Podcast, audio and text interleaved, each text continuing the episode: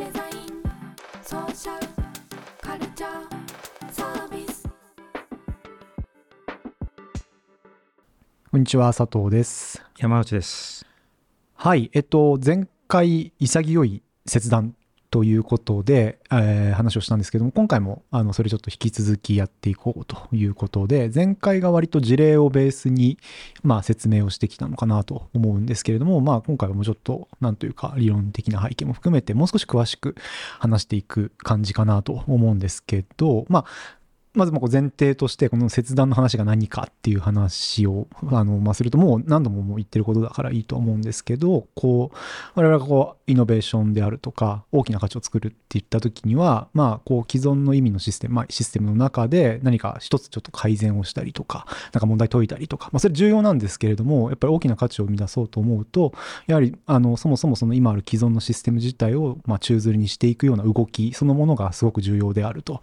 で、えっと、その時にこうその意味のシステムの中でこう既存のものの中で、まあ、表彰されないような無意味っていうものをこう感じ取って、まあ、それを表現していくっていうことが重要だと。その表現をするときにこの切断潔い切断っていうことがまあ非常にキーになってくるっていうのを佐藤柏さんのまあお仕事を通して、まあ、こんな話だっていうので前回説明があったということなんですけれどももうちょっと詳しくなんでこう切断が重要になってくるのかであったりとか、まあ、そもそもどういうことなのっていうのと多分今日の話ですごい重要なのはこう既存の意味のシステムから、まあ、さっきちょろっと言ってしまいましたけれども、まあ、表彰されない無意味っていう話だったり、まあ、敗者って言ったりもしてるわけですけれども、えっと、実は結構なんというかいくつかの意味があるのではないかというかなんかあのそういうところを少し整理していく必要があるのかなとな何を切断してるのかというか何から見た時の切断なのかとかっていうのも多分こう整理されなければなんかこの切断の話がいまいち腑に落ちないのかなというところもあるのでそんな話から始めるっていうところでいいでしょうかね。そうですね。で、えっと、まあ私なりにももう少しだけ補足すると、まあ三段我々のやり方っていうのは3ステップ、まあこれ別にめ明確に分けられるわけじゃないんですけど、うん。切断だけじゃなくてこうねイノベーションの,、ね。のやり方、あやりま方、あ、思ってることですよね。うん。うん。で1つ目は無意味を感じ取る。うん。社会をよく見て無意味を感じ取る。2つ目が無意味を救済する。価値転換するで3つ目が無意味を表現するこれをまあ前回説明してそこに切断っていうのが大事ですよと。まあこういうことだったんですね。じゃあ無意味を表現していきましょうと。うんまあその段階では、まああの状況的には、まあどういう敗者が見えてて、どういう敗者を救済しようということが、まあある程度見えてる状態うんで、あのじゃあ何をどう表現しようかみたいな、うんこういうことをですね。うんうんでで、前回ちょっとお話ししたのは、やっぱり象徴の水準で話をしないといけないということなんですね。で、まあこれはまた、なぜかということは、詳しくはまた今回できないと思うんですけど、簡単にだけ言っておくと、やはり歴史に刻み込まれるものは象徴化されないといけないうんっていうことなんですね。うん。でまあでどういうことかというとやっぱり意味の水準でこれいいからあの使いましょうみたいなあるいはまあなんかこう説明がされたようなデザインっていうのは決して象徴にはならない。無意味でないと象徴にならない、まあ空虚な記号で閉じるという話をしましたけども、えっ、と無意味じゃないと記号にならあの象徴にならない。うんうん。で、うん。うん、なんかこうこれが便利だからとかそういう水準ではないっていうそういう意味ですよね。っていうことですね。でまあ柏さんの例なんかは結構そういうのが意識、はい。まあ結構意識してやってるっていうすごい話ですね。うんっていうことなんですけどね。ででその無意味を表現するっていうことを考えていきたい。でいくつかあのこれまあいろんな側面があるんで混乱するのでちょっと3つぐらいに分けてあ無意味、無意味っていうものがですねはいはいはい。三つぐらいに分けて。議論すると分かりやすいんじゃないかというふうに思ってます。うん。で一つはあのーやはり既存の意味のシステムからはい。潔く切断するという意味での無意味、つまり既存の意味のシステムから見るとわけわからないものという意味での無意味うんですね。だからまあそうだな。例で言うとえーか柏さんの前回の例で言うとまああのーなんだったっけ？えっとえプライベートブランド。プライベートブランド。名前が出てプライベートブランド。っ っていうのはやはり当時、まあ、いいなんていうんだ歯医者でしたよねっていうか、あのーいまあ良くないものってされてたみたいな。うん。で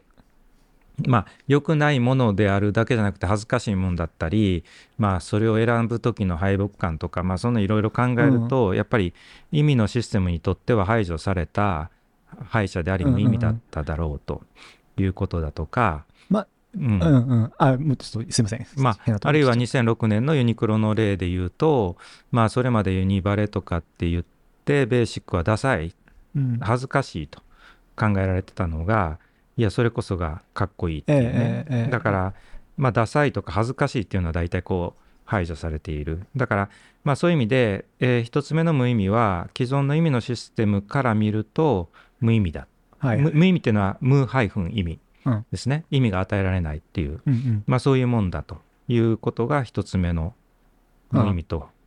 考えられるかなと。だそのなんか表現そのものをすごくよくなんかイメージですけどよく吟味されてこう意味付けられているわけではないというかだから名前はあるわけじゃないですか。そのプライベートブランドだったらうん。プライベートブランドっていう名前はあったわけだし、まあユニバレ、まあ、ユニクロだってあったけれども、まあなんかうん。安い大量生産品みたいな、まあそのぐらいのイメージしかなかったりとか。ね。だからなんかメインストリームって言っていいのか分かんないですけれども、まあ、既存のこう強い意味のうん。こうシステムにからみ通してみてなんかこう取ってつけられたようになんかつけ、そんなようなものだから全くなんか意味不明ってい意味うことではうことではないですよね。あのわでね前回も強調しましたけど、うん我々が排除って言った時に決して世界の外にば別の世界があるんじゃないかということを言ってるわけじゃなく、もちろんはいあのそんなものはないですね。はいはいだから排除されてるっていうのは排除されてる形式において中に含まれているっていうことなんですよね。はいはいはいだから、あのーそういう意味で恥ずかしいもんだったり、あのー邪道だったり、うんうん。まあそういうようなもんですよね。ノンアルとかもそうですか？なんかノン。アルコーノンアルはねまあ当時はまあまあ最近はまあ、うん。だからそれもそれも価値転換されたから今それがファッショナブルになっているっていうはい。ことですよね。まあ、とにかくその既存の意味のシステムに割とこうなんというかうん。寄ってるというか、そこから見た時のっていうそういう意ことですね。味での無意味ね。無意味。はいはい、一つ目ということ一つ目ですね。で、えー、と2つ目の無意味はですねこれ前回やったんですけどやっぱりあのデザインするものがシンプルで簡潔であるというはい。あの柏さんの作られるもののように、まあ、レイヤーを省いてるみたいなその作られた表現自体、うん。がうん。えーでしょうね。こなういろんなレイヤーを省きシンプルで、はい。本当に見た目がシンプルな場合もよくあるんですけど、見た目がシンプルじゃなくてもシンプルにはなるんですけど、うんうんうんあの要するに、えー、とセブンアイの面で面で見た時の、あのーこう異常さみたいなはい。のがあるじゃないですか。であれもごちゃごちゃしてるんだけどでも面で見た時にはシンプルであるっていうね、んんんまあ、そういう意味であのいろんな意味でのシンプルってあるんですけど、あのいずれにしても作り込んだ表現自体になんかどっかこうレイヤーが吹っ飛ばされたような、うん。あのなんか空虚さがある。はいはいはい。というの意味でのシンプル、うんあの無意味。うんうん。そこに意味が込められてないという意味での無意味、あのレイヤーってもうちょっと分かんなくなる時があるんですけど、うん。そのなんかこう割と重層的にいろんなこう意味付けをしたくなるっていう意味でそそういうこと。そういうことですそれも取っ払っちゃってて、えっと、ナショナルブランドで言うとやっぱりポテトチップ作るんだったら、ええ。ポテトチップに名前を付け、えでコンセプトを考え、あそうでそこにいろんな他とは違うという意味意味付けがされ、で派手なパッケージが作られ、うん。でそれで買ってくれとなるんだけれどそれの全てがすっ飛ばされる。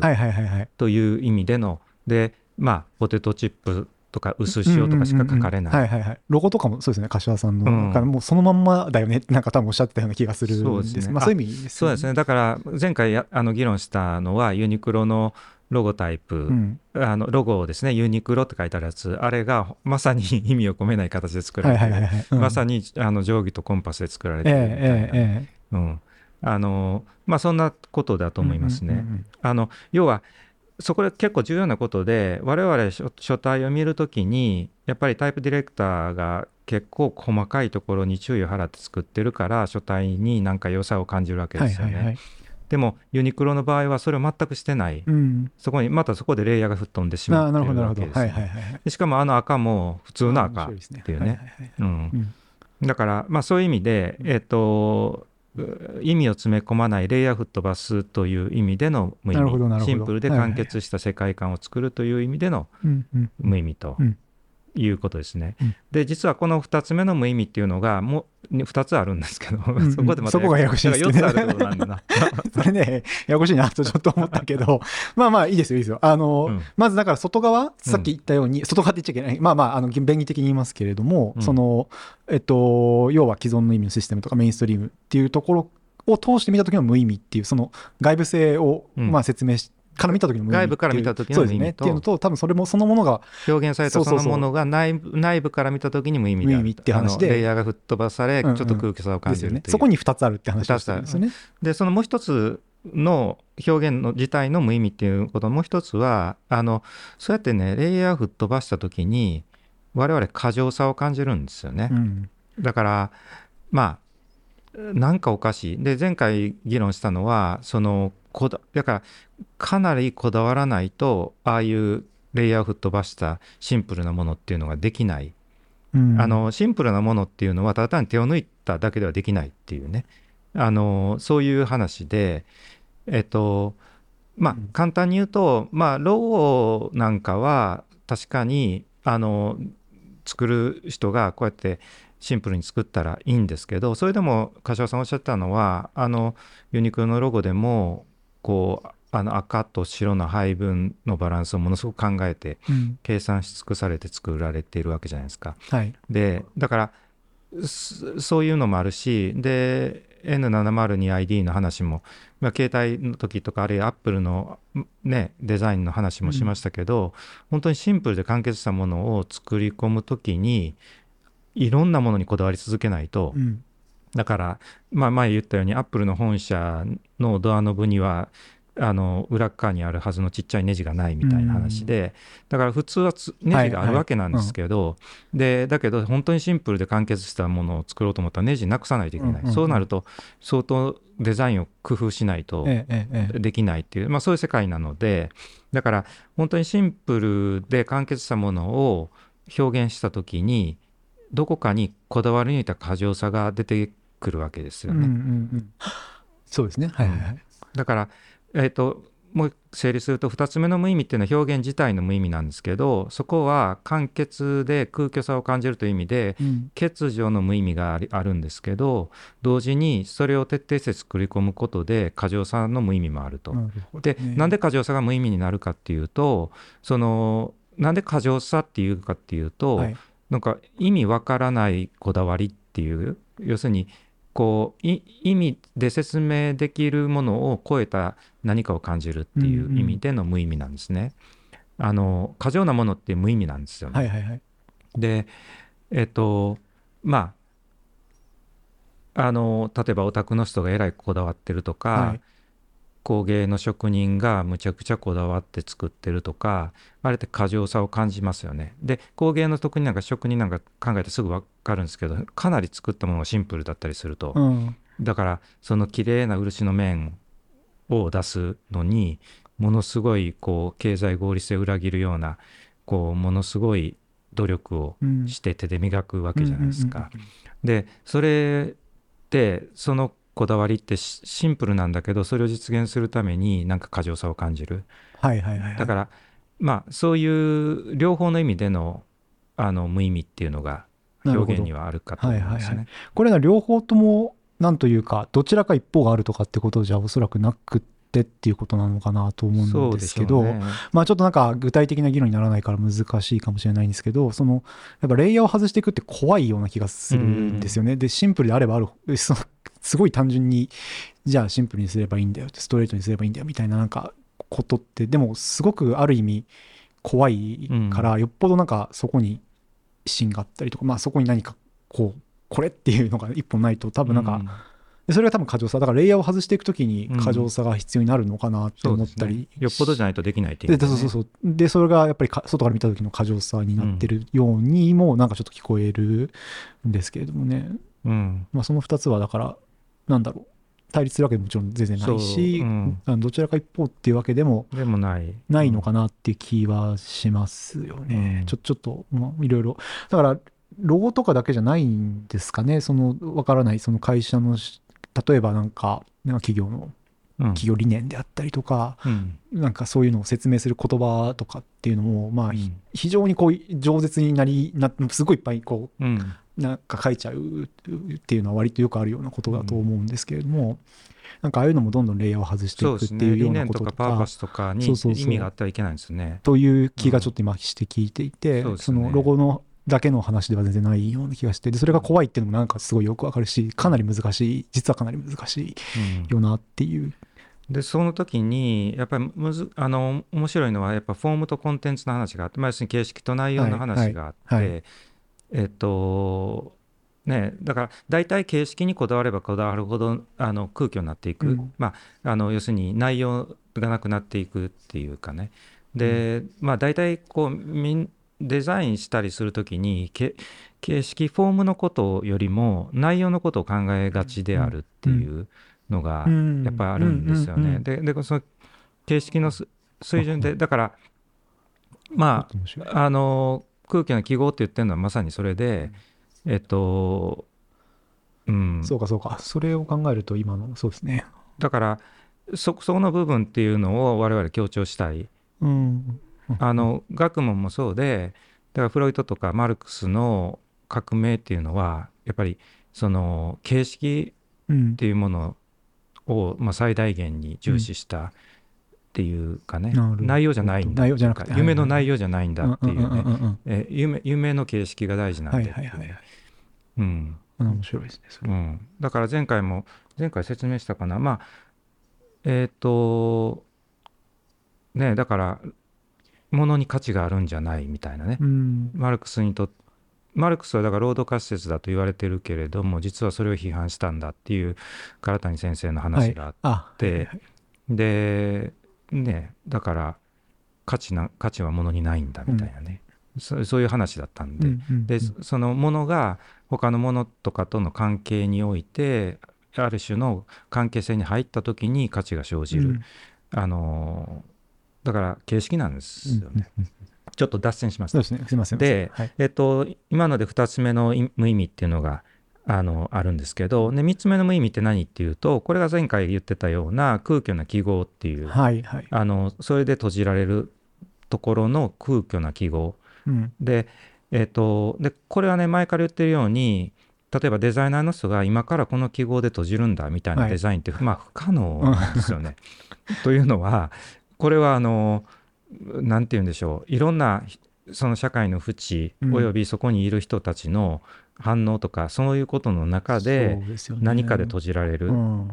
ていうことなので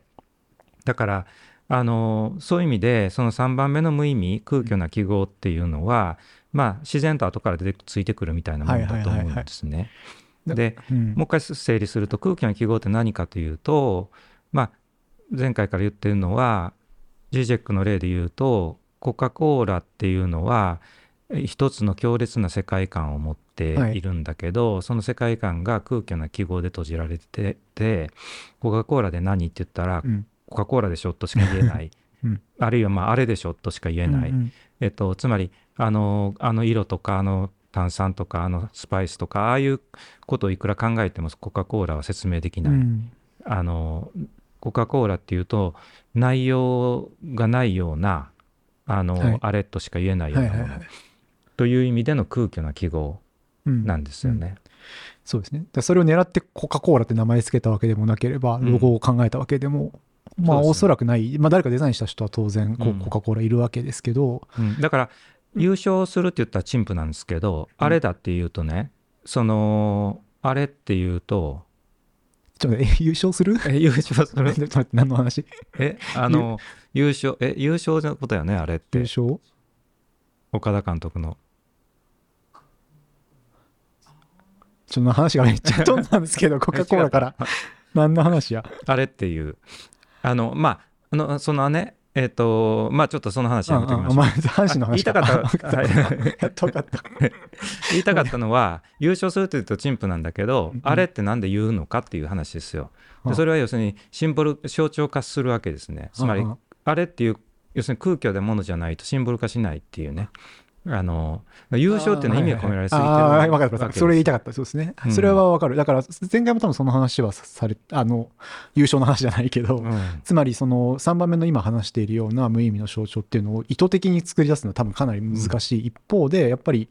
意味を込められすぎたものはやっぱり象徴になりまあなり得ないって言っちゃあれだけどなりにくいなりにくおそらく多分ならないだろうっていう話があったわけですよね、だからうん。先に話した一まあ、2番目の、あのーなんだろう無意味の話っていうのが、まあ、ある種象徴化していく上ではあの一つの必要な、うん。まあ、要素になってるっていうそそんなようなイメージでいいってこと、そうですね、うん。だから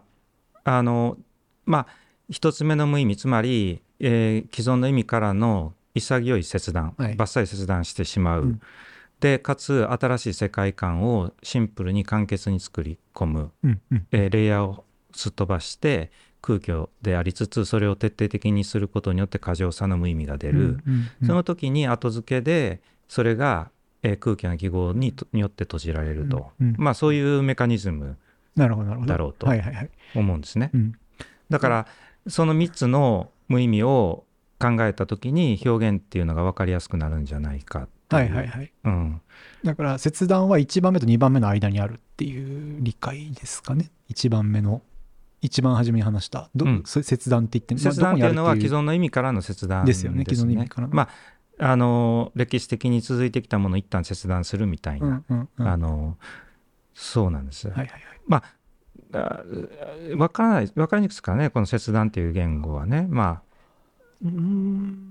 だけどこれ結構重要で今日の話にああのつながるんですけど、うん。そのやっぱりえっと、アルチュセールっていうのはね、これ、このポッドキャストでもうん。何回も聞いて出てきました、はい。ルイ・アルチュセールっていう人がいるんです。で、ま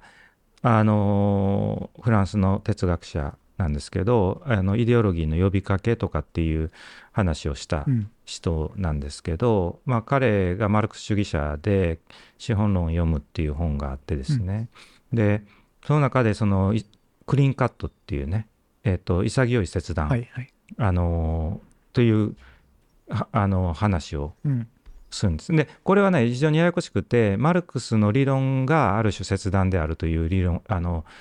言い方理論上の切断っていうのもあるしうん歴史的区分としての切断っていう意味もあるんですけど、なるほどあのなのでそういう言葉を取ってきてるわけなんはいですね。うん、はい。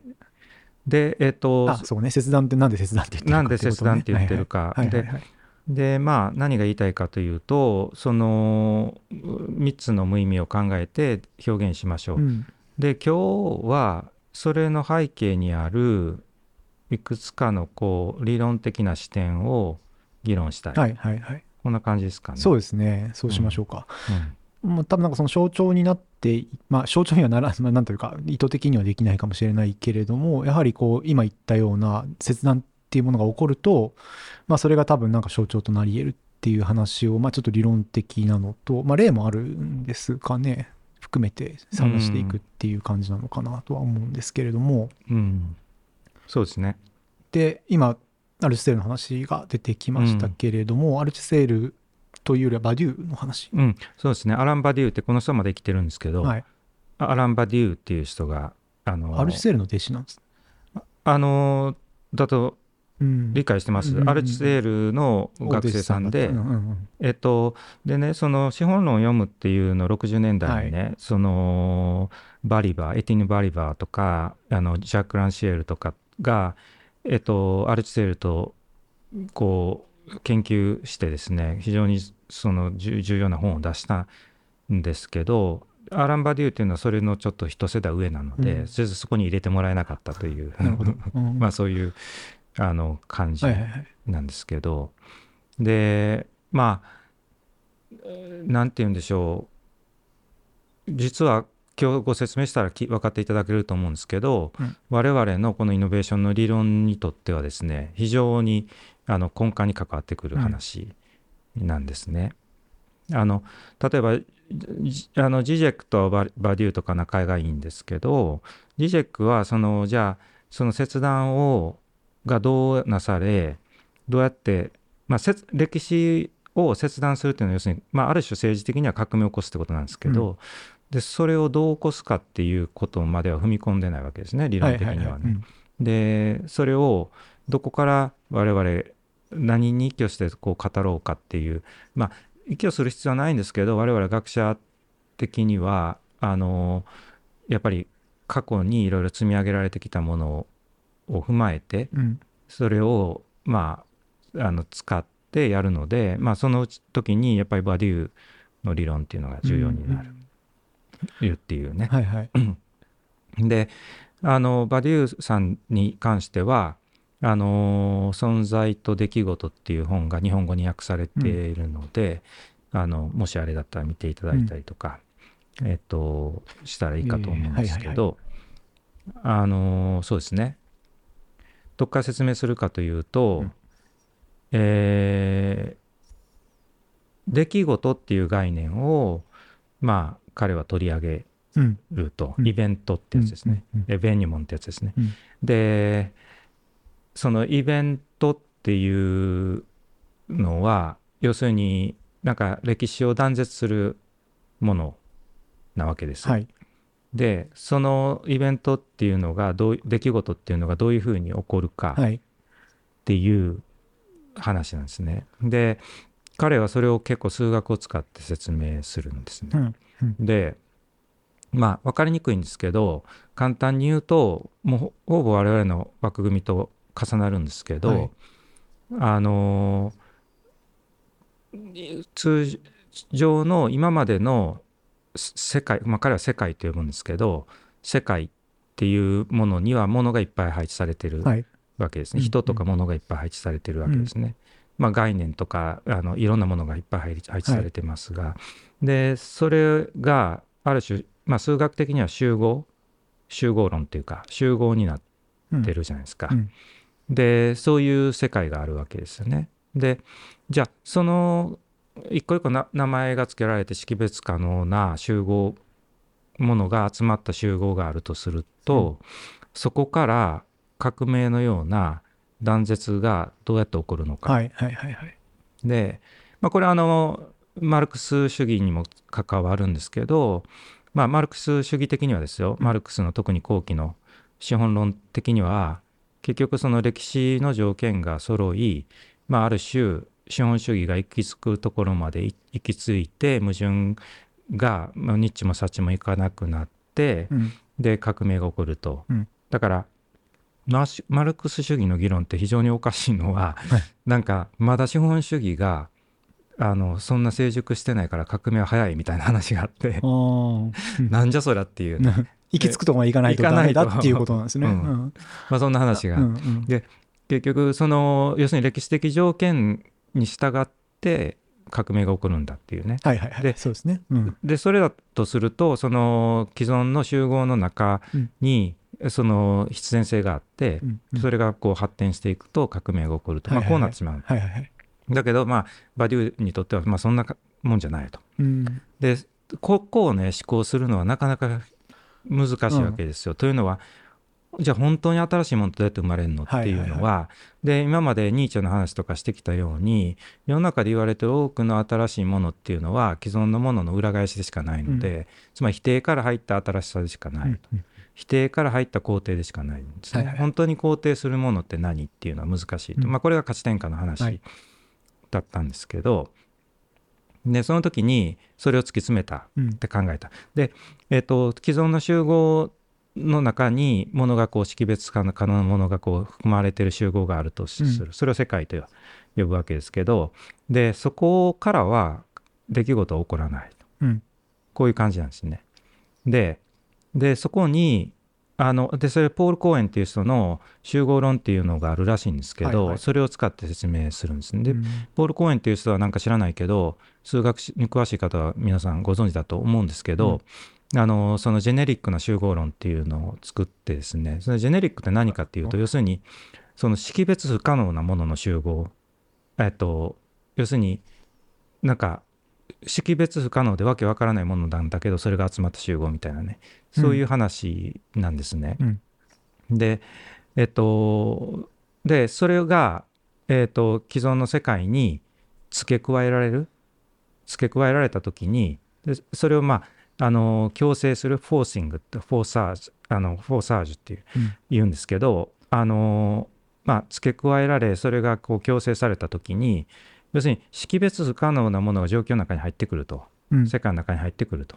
まあ、こういう話なんですね。それはその既存今まであった、えっと、既存の世界の中で、まあ、いろんなものが配置されているっ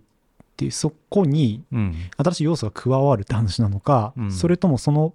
その組みかそれが組み替わってるっていう話なのか、なん。うんかじゃあどっからそれ湧いて出んのっていうのが。それはだからそこが曖昧なんです。うん。あのそ曖昧なのかその、うんあの要するにね結局そのイベントっていうのが外からやってくるみたいな理論ですよ。はいはいはいはい、あのでうん。ただそれそれってまあある種おかしいじゃないですか。まあそうですおねかしいんだけどそれを考え抜いたところの凄さがあるっていう、はいはい。うん。そういう趣旨なんですね。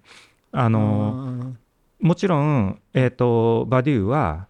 出来事は世界の中からしか起こらない、はいはいはい。まあ、そういう話をします。はい。ところが世界の中から起こるときに、えー識別不可能なジェネリックなものが付け加わると、うん。まあ、こういう趣うんうん。旨なんです。で結局え要するにうん。革命切断が起こった時だから一一一つ目の意味の無意味っていうのがそういうことなんですけどその既存の意味のシステムから排除されたものみたいなはい。ものが、えっ、とこうわ表現していった時にですよ、うん。まあ、あある種の識別不可能なものっていうことが付け加わるわけですね。うん。でそれが結構破壊的なわけですよ。それで世界がこう、あのい既存の意味のシステムがそれでこう成立しなくなって、はいはいはい。あのまあ、破壊されるみたいなうんイメージなんですけど、なるほど。うん、うん。うん。でそれを数学の理論を使ってるんですけど、まあ、だからある種のまあなんて言うんでしょう。あのそれをを議論するための根拠として確かにピュアなロジックとしての数学論を使ったことによってきれいに説明できるというだけのことだと思うんです、うんうん私はその数学をわざわざその数式を追ってまで理解しようとしないの いでわからないんですけど、うんえっとまあそんな話なんですね。少なくとも資本主義さっきの資本主義の話に戻ると、それがまあずんそのままそのシステムの中でこう成熟していくと、うん。まあ、いつか喧嘩的が来て革命が起こりますっていうことではなくて、うん。まあ、どこからかわからないですけれどもジェネリック何かうん。要素を、まあ、我々で言うならば無意味みたいなものうん。がどこか割り込んできて、うん。まあ包摂されるわけじゃないんだろうけれども、うん。何らかの形で既存のこう意味のシステムが拡販されるみたいななんかそんな意味そうですね。なんですか？うん。そうするとまあ我々のなんかやりたいこととあかとだからまさにか重なるんですね。重なる。うん。うん。だいやそれはどっちが先かっていうことではないんですけど、うんうんうんあの実は、まあ、ずこれ全部パウドキャストなんで全部言いますと、うん。我々のその意味のシステムの解体あの排除された敗者の話っていうのは実はジャック・ランシエルから始まってるんですね。うんうんですねでバデューは実は後からあの発見したというか、うん。まあ、発見したというか後からくっつけたんですけど、あのーまあだけど大体まあその辺考え抜くとそうなるっていうことなんだろうなとは思うんですけどね。それでえっとでうん。まあでここから若干ややこしいんですけど、識別不可能なものが付け加わった時にじゃあどうなんのっていう、はいはい。で結局それ識別不可能なんで語りえないわけですはい。よね。でところがそれはまあある種名前を与えることができる。語りえないんだけど名前を与える。語りえないものとして名前を与えることができるみたいな、実はそのややこしいのはバデューがその「存在と出来事」っていう本を書いた後、はい。でその後あの世界の論理っていう本を書くんですけど、そこではもうそれが否定されまあ名前を与えるということ自体が否定されていくんですけど、うん。もう少しちょっとニュアンスの込められた理論になっていくんですけど、いずれにしてもなんかそこに識別しえないものが入ってそれが何かの存在感を持っていてでそれ自体が集合の中に含まってしまうことによる、うんなんかこうでこれは数学的には結構破壊的でありえないことっていうかあのまあ違うところでこういう言い方をするんですけどあの集合にとって自分自身を要素として含む集合っていうのは不可能であるみたいな話があって、はい。えっと、要はよよよよく言うのはあれですよねクレタ人は嘘つきだってクレタ人が言ったみたいな話で、クレタ人っていうのはギリシャにクレタ島っていうのがあってでそこにの島の人がクレタ人とクレタ人は全員嘘つきだと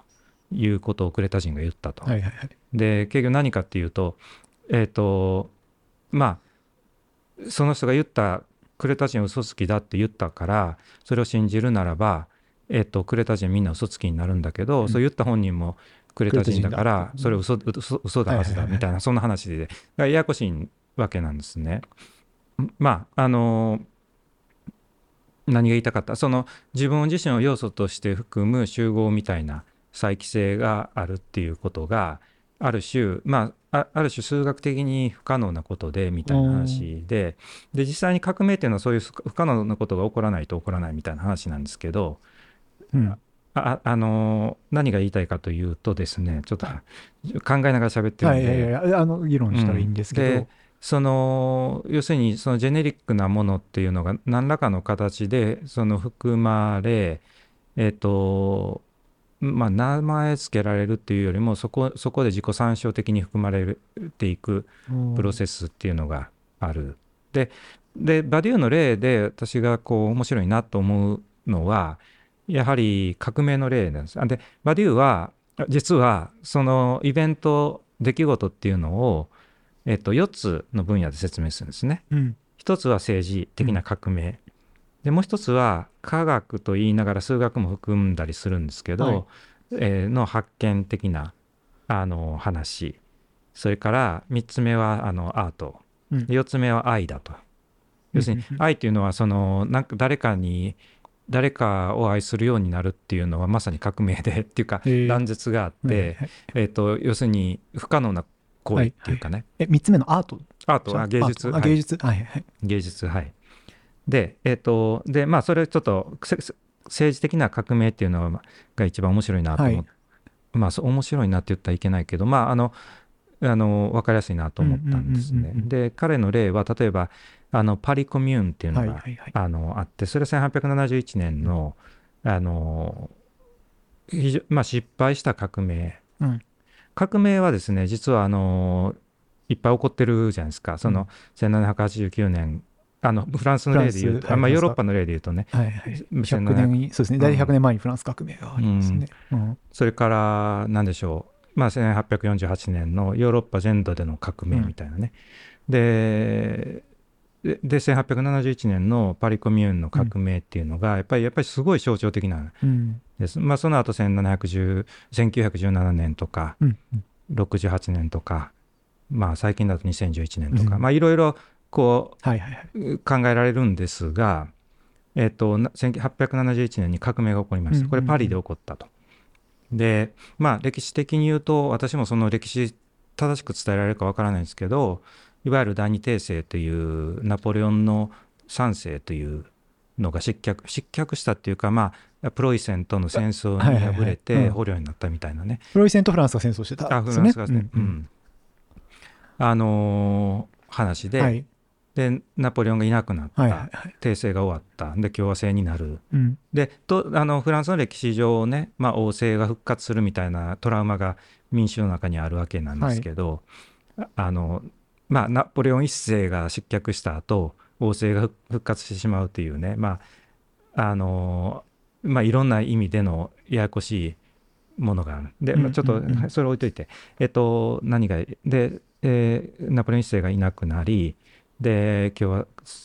的な政府ができるんですけどパリが、えーとプロイセンのに包囲されている状態ですね、だからもう完全にやばややばいと。や、うん。あの負けている状態ですね。でその時にフランスの政府は逃げると、うん。で逃げてでえっ、と逃げると。であのもう戦うことしないわけです、でパリの労働者っていうかでこの時にプロレタプロレタリアプロレタリアートっていうかそのいわゆる労働者っていうのは完璧にはそんな育ってないんですけど、まあ、プチブルっていうかあのうん商店主とか、あのそういう人たちも含めその決して資本はそれなりにあっあのいや資本というかまあそんな決して裕福ではた。ないようなまあの職人さんとかも含めてですねあの労働者が立ち上がると。で結局ね労働者が自然発生的に起こした革命っていう非常に珍しいうんリーダーがいない革命うんうんうんなんですよね。で本当に政府を転覆させたんですよ。でえっとまあ簡単にせ説明すると、えっと、3月18日に起こるんですけど、えーにえー1871年の3月18日に起こるんですけど、あの夜中に政府あでこれややこしいんですね。パリにえっとなんて言うんだろう。あの国民衛兵っていうんですかね。ナショナルガードっていうんですかね、ラガードナショナルっていうのがんんん。あって、えっとそれが国の軍とは違うんですよ。はいはい。あのまあ、ややこしいんですけどね。だからうんうんうん。二重構造になってて、政府軍とは別ってこと？うん、で政府軍が、えっと、それでですねこあのそのなんていうナショナルガードと言いましょうか。ナショナルガードのパ,、はい。パリ人の人たちからせ構成される、まあ、ちょっとねみんながそのブルジョーが逃げていったりしたので不景気に陥って職がなくなって、でそれでそのナショナルガードにみんな入ったりするっていう背景があるんですけどナショナルガードがあのプロイセンと戦うための大砲をいっぱい持ってるんですね。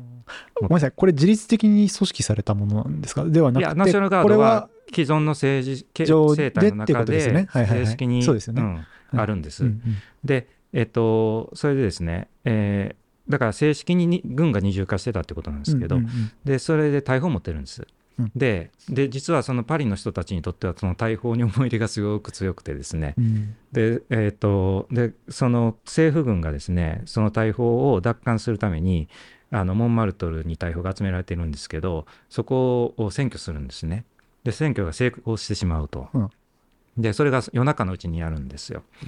でで政府がそれで勝ったと思ってるわけですよ、うん。ででその時に、えっと、あ朝方になってきた時にえっと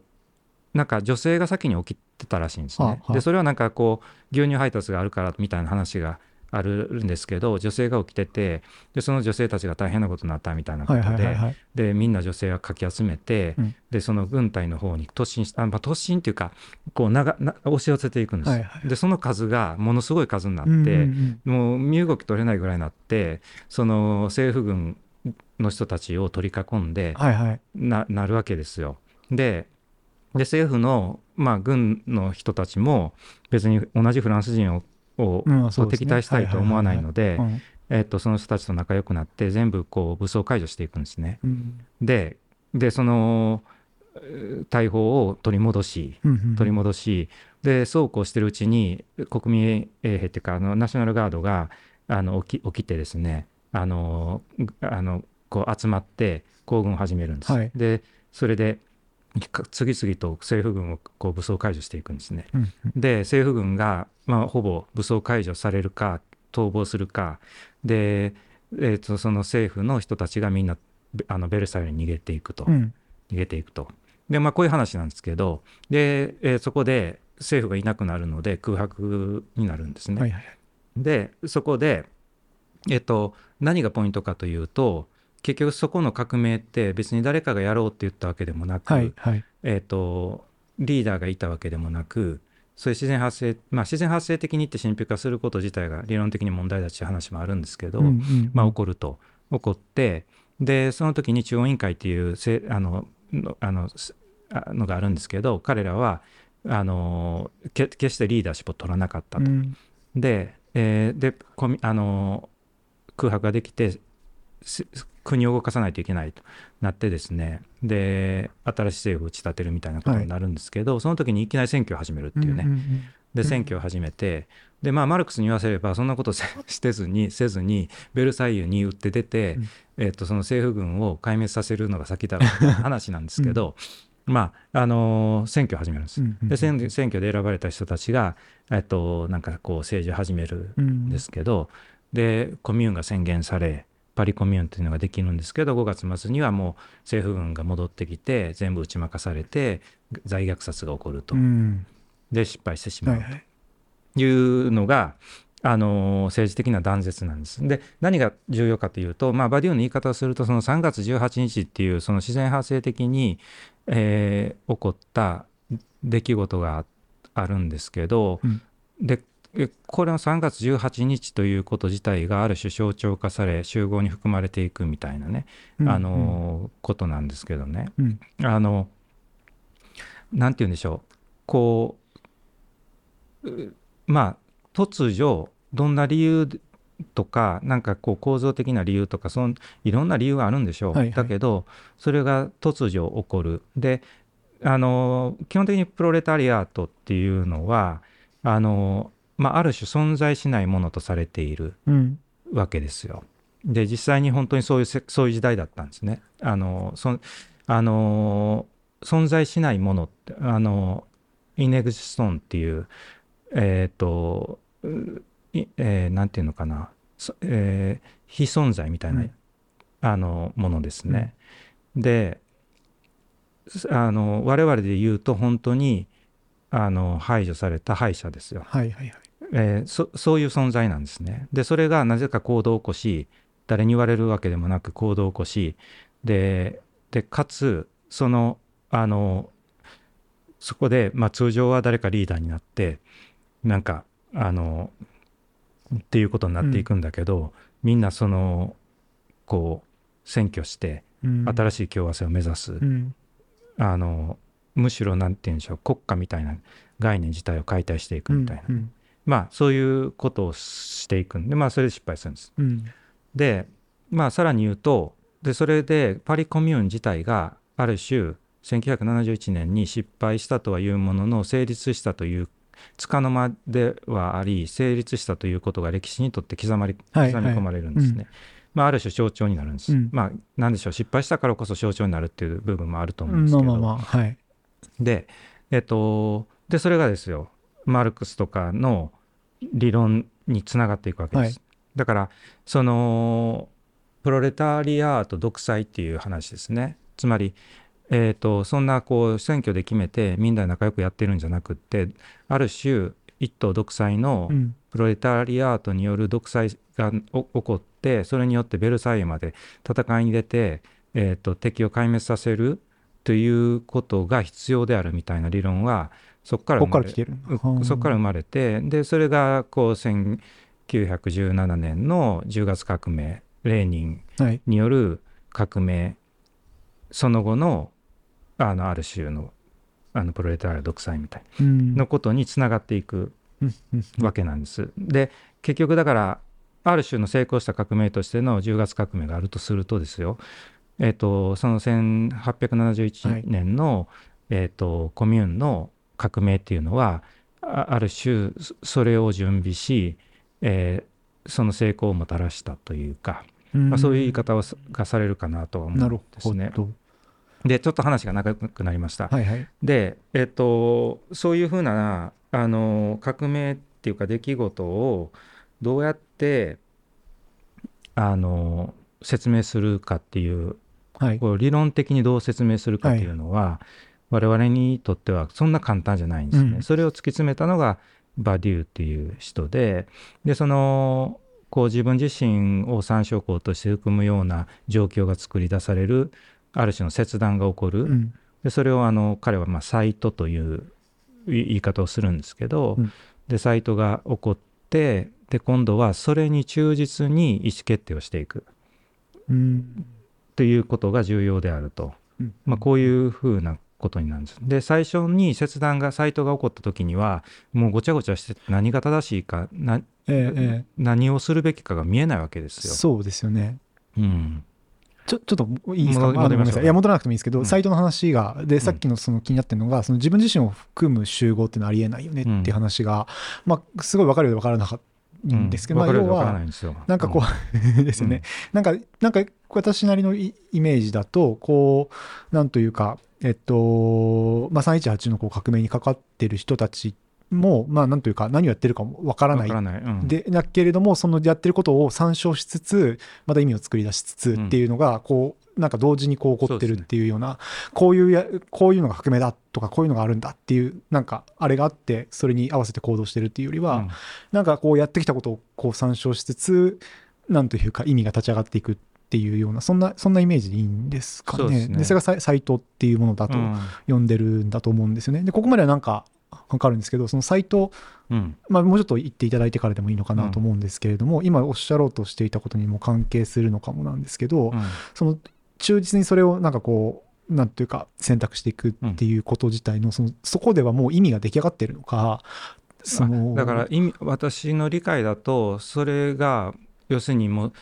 一個一個意思決定していく時には、もうあまりにごちゃごちゃしていて、はい。正直何をするべきかもええ。明確な指針はないんでですすよね。よね。そっちのイメージはあります、うんないんだけど、その最初の切断に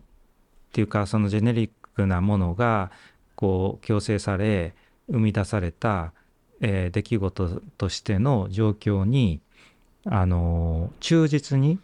えー意思決定できるかどうかにかかかっていると。はあはその意思決定をポイントと呼ぶんですけど、そのポイントが生じてくるんですけど、その意思決定は本当にその次を左右するような意思決定になる。うん。その時にごちゃごちゃしていて、ふすぐに妥協することが可能なんだけれど、うん。そこでその最初の精神に忠実にイエス・ノーをちゃんと選べるか。うんということが、あのでそれがポイントが連なっていってであの意思決定が積み重ねられていって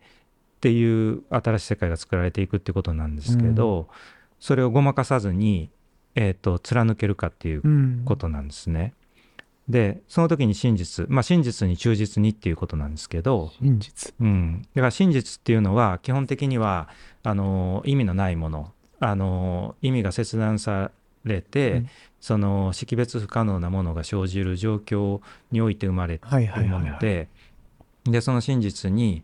あの真実真実に宙づりにされるっていうねそういう言い方をうん。サスペンデュー・アラ・あベリテっていう、うん。まあそのそういう言い方をしますけどその真実に宙づりにされている状態。バデューがして。るうん。うん。その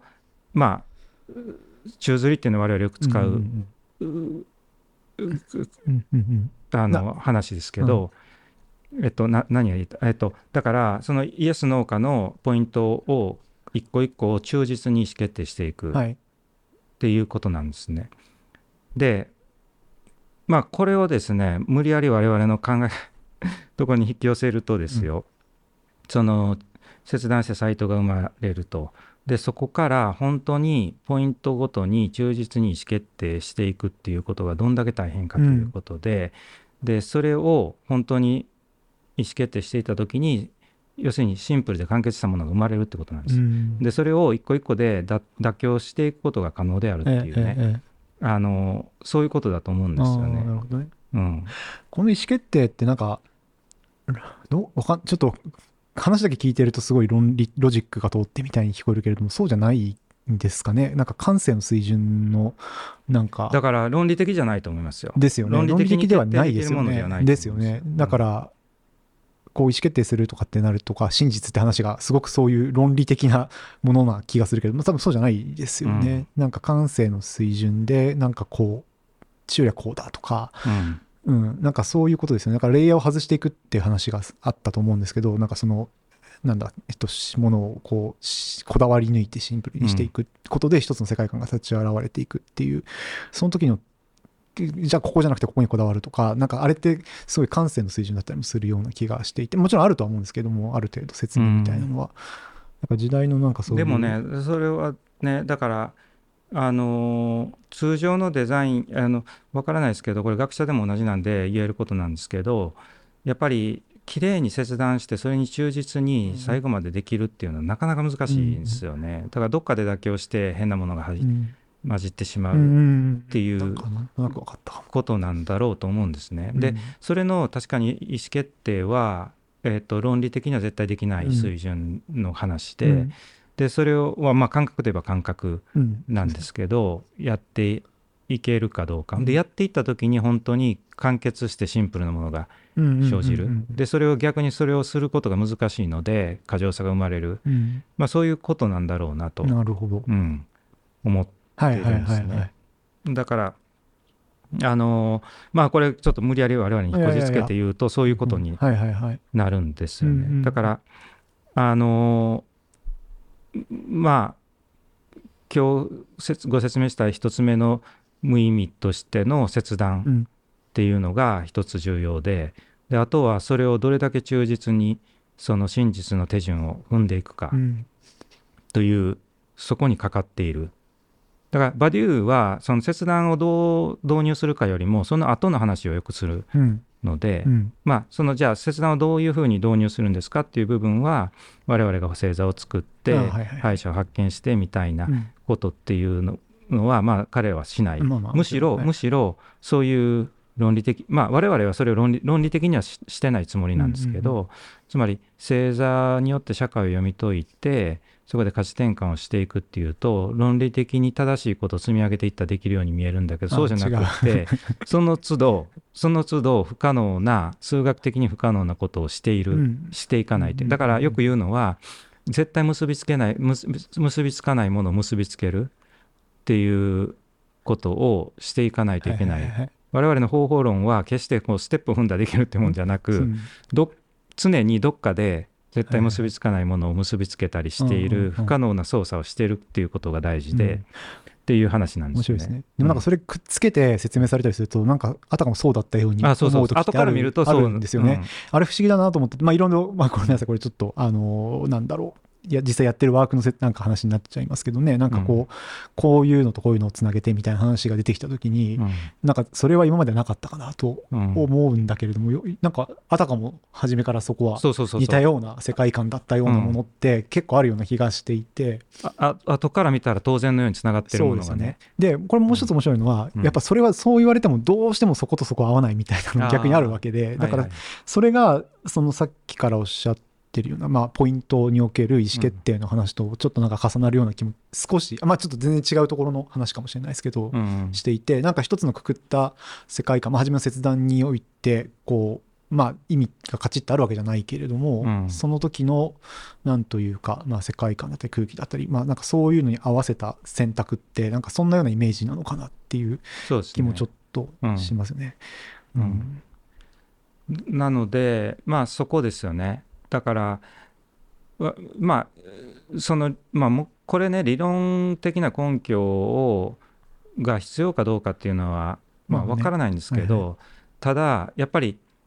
こういうものっていうのは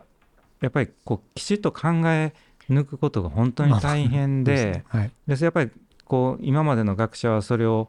こうラディカルに考え抜いてそれぞれ提案してくれていて、でうん。我々はそれをこうあの誤用していくんですけど。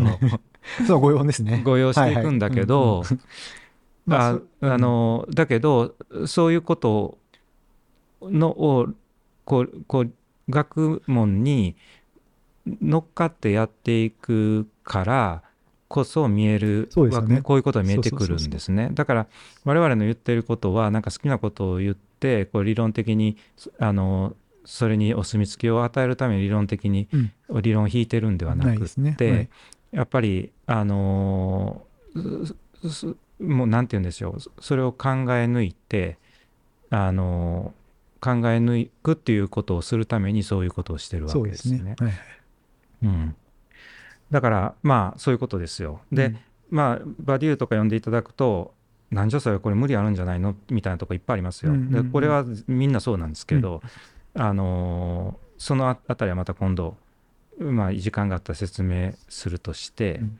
あのまあ今日のことを振り返っていいのかな？そうそうですね。そろそろまあ1時間ぐらい話してるんで。振り返ると,、えっと3つの無意味によって無意味の無意味を表現するということをしないと歴史に刻み込まれるような象徴にはならない、はい。逆に象徴にならないと歴史に刻み込まれない、うん。えーということでイノベーションを起こすためにはそれが必要なんじゃないかということを、えー説明するために、えっとアラン・バディウの出来事の理論っていうのを我々は使ってるんですよとうんいうことを、まあちょっと私もそのじゃあその専門家ではないのでつまりて哲学者じゃないのでそれをどこまできちっと理解できてうん。であのちょっとまずいこと言ったところもあるかもしれませんけども、うんまあ、あの基本的な考え方はそういうことはいですよ。なのでそういうことを使って説明してますっていう話でした。うんうん。はい、はい。結構、あれですね。えーなんかいろいろ、もう少しここ話そうとか出てきたけれども、まあうん。今日は、今日ちょっと話せないのは例えばこう象徴になであのバデューも言うんですが熱狂っていうのが大事だ、うん。まあ、政治においてね出来事においてで熱狂っていうことを持ち出すんですけど、まあ、また時間ある時にそそれ実は非常に重要な話で今日の話がまた別な意味でつながってくるんですけどまたやりましょうか。うんうん、そうですね。はい、わかりました。じゃあ、まあ、それはまた今度という感じで、はい。ちょうど、ちょうど1時間くらいなの1時間で、一旦切りましょうかね。はい。うんじゃあ、まあ、今日はこんなところでおしまいにしたいと思います。はい。ありがとうございお疲れ様でした。はい。お疲れ様でした。お疲れ様でし。お疲れ様でした話分かりました？いやーなんか、すごく面白かったんですけど、特に後半の部分で、なんとなく分かったような気がするんですけど、やっぱり最後のところで、あの、忠実に、切断に忠実にっていうところは、やっぱまだモヤモヤは残っていて、なんか、そうですね。で、結局その不可能をしていくっていうことになった時に、なんて言うんでしょう。ある種、こう、カリスマ的な人とか、なんて言うんだろう。押し切れる人うんがうんいないとできないものなのかなとか、なんかその、いいねっていうのをこう共有することが、うん。なんかこう論理的にできないとするならば、うん。どうやって、例えばチームで何かを作る、デザインするとかっていう時にうん、確かにね、うん。まあ、もうそうですね。もうちょっとプラクティカルな話に。まあ、それが熱狂なのかもしれないですけど、わかんないですけど、うん。その、それは確かにそうなんですよね。うん。えっと確かに、まあ、柏さんはある種、まあ、それなりの権限を持ってデザイン一人ではい。デザインするから多分ある程度うまくいく場合もうん。あるんだけですけどはい。でこれはだから集団で誰もリーダーのいないところで同じことができるかっていうと、うんまあ、相当難しいうんだろうなっていうか、まあ難しいところですね。で、それと、だからパリコミューンの話があんまり一致しないなっていうのは確かにあって、そうですね。うんまあ、いろいろ困難、そっちの方が難しかろうという気はすごいするんですけど、でもできてるわけじゃないですか。つまり、リーダーがいなかったかもしれないけど、誰かが選挙をやろうっていう話になったわけだし、その熱狂みたいな話も、まあ、あれですけど、あの初めからそこでこうなんか前線でやってた人たちもいればそれをちょっと見つつ後から加わってくる人たちもいて、なんかこうさっきも言ったように確固とした意味があったわけじゃないけれどもそこで起こってる出来事が横目で見つつなんかそこへ加わっていく人たちがまたその雰囲気を作り出していくっていうようなことは多分あるような気がするので、まあ、何何言ってまあ多分できなくはないんだとは思うんですけどなんかチームで何か考えて、ですね。だからそれがある意味こう初めの切断がこうでっていうようなところのなんか潔さとスパッとした、うんでそれがすごく伝わるものであれば、なんかそうですね。できるのかなっていう気もちょっとするんですけれどもね。一方で、一方で、これだから一人でできるもんでもないっていう逆の側面もあって、うんでやっぱりそれができるのは、やはりその、いろんな社会的な縁が用意されてるから初めてできるうんっていうことはあると思うんですよね。だから両方かなっていうか、そうですね。うんうんまあまあでも非常に重要なポイントですねそれねう。んうん確かに。まあちょっとコミューンの話と確かにと若干もともとそもそもね少しまあ遠い話をしてるはしてるんだけれどもね。はいはいはい。うん。なんか言い残したこととかなんかあった？うん、やっぱり本当にねまあ仕事してる人は分かると思うんですけど、うんこの潔く切断しかつそれに忠実にシンプルなものを作り上げるっていうのは。不可能ですよね。まあ我々は日常において普通の仕事においてうんなんか結構不可能ん。ですよね。大学なんてもうそれの典型で。あのなんでこんな複雑なものを作り上げるんだっていうね。まあね、うんそうですね。なんかね、はいだから、はいこれはあるまあ分析したらひょっとしたら実は別の側面でシンプルなのかもしれないあけど、まあそうですね。だけどなんかこれねでも日本の文化っていうのもあると思うんですよ、うん。外国人の人によく言われるのはなんでこんな複雑なするのみたいなね、うん、確かにね。それはあってだから まあのだけどやっぱり日常的にだから本当にシンプルで簡潔なものを作るっていうのは相当の努力が必要で。うん。だからこそ過剰さが生じるんですけど、うんうん。でもそれやらんとダメですよね、まあそうですね。うん、だからこそやらないといけないっていうのはええ。我々の,、あの活動のの意義で、はいはいはいはい。うん、そうですね。あと、まあ今日3つなんか無意味の話整理をされ、まあ全体4つですけど、まああの、してたかなと思う。まあ3つ目の象徴の話は分かりやすいなと思うんですよね。で、あと、敗者って言葉も我々使うじゃないですか。ねうんで、それはほぼ一緒だと思っていいのか、つまり敗者もその3つだっていうふうに考えていいのか、うんなんかほぼほぼイコールあ敗者も敗者自体の無意味ですねでもうんこれは敗者の無意味さっていうのは既存の意味のシステムから見た時の無意味なのでそうですよね。これはまあ第一の意味での無意味っていうか、あのそういうことじゃないかと思うんです。はいはいはい。だから敗者と呼ぶときには、その1個目の外在的なというか、こうんう外から見た時のっていう。そうですね。だから、はい、負ける。まあ、負けるっていうのはあれですけど、まあ、うんまあ。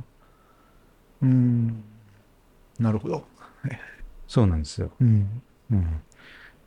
まあでもね、うん、あれですね。その